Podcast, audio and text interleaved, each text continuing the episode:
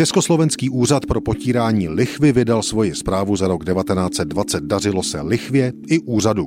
Přístup státu k lichvě vycházel ještě z rakouského zákonníku, ale přihlíželo se k těžkým poválečným dobám. Definice lichvářské smlouvy tedy tehdy zněla takto.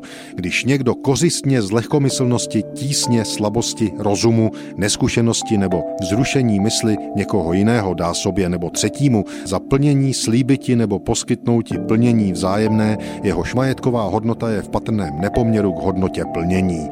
Československo mělo v roce 1921 svůj speciální úřad pro potírání lichvy. Ten 15. ledna 1921 vydal svoji první zprávu pro rok 1920. Výňatek z ní přinesly lidové noviny o den později. Čteme v ní toto. Vidíme, že je to jedna z nejčilejších institucí, která způsobila pravé spousty mezi keťasy velkými i malými.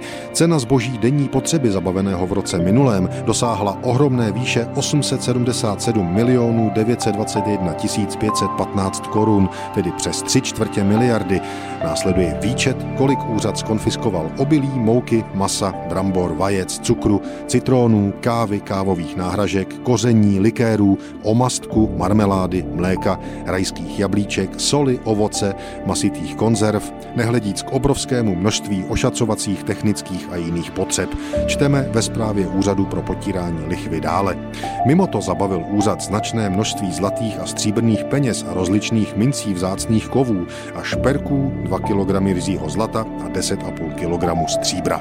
Dále 949 999 kusů cigaret a doutníků, 360 kg tabáku, 2744 krabic cukerínu, které odevzdány byly příslušným okresním finančním ředitelstvím. Čteme také, že velikých procesů se zdražovateli a lichváři, které úřad projednával, jest nekonečná řada a že zatčeno a předvedeno bylo v roce 1920 kvůli lichvě 1517 osob. A lidové noviny uzavírají článek o zprávě Úřadu pro potírání lichvy za rok 1920 z 15. ledna 1921 velkou pochvalou. Vzhledem k této bohaté činnosti je personál úřadovny v skutku nepatrný. Bylo v ní zaměstnáno devět konceptních úředníků, tři manipulační úředníci, pět kancelářských výkonných sil, 30 inspektorů a strážníků civilní stráže a 35 orgánů dozorčích. Celkem tedy pro tak úspěšný úřad pracovalo 82 lidí.